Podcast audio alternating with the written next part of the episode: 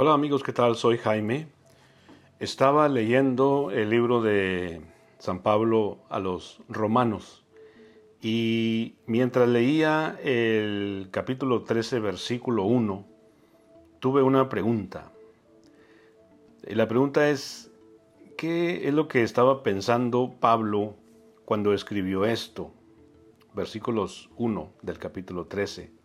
¿Qué es lo que él tenía en la mente? Y la segunda pregunta es, ¿cuál es la interpretación correcta de este verso? Una vez más pongo aquí las dos preguntas por si algunos de ustedes desean dejar un comentario. ¿Qué es lo que San Pablo estaba pensando cuando escribió este pensamiento? Romanos capítulo 13 versículo 1. Y la segunda pregunta es, ¿cuál es la interpretación correcta de este verso?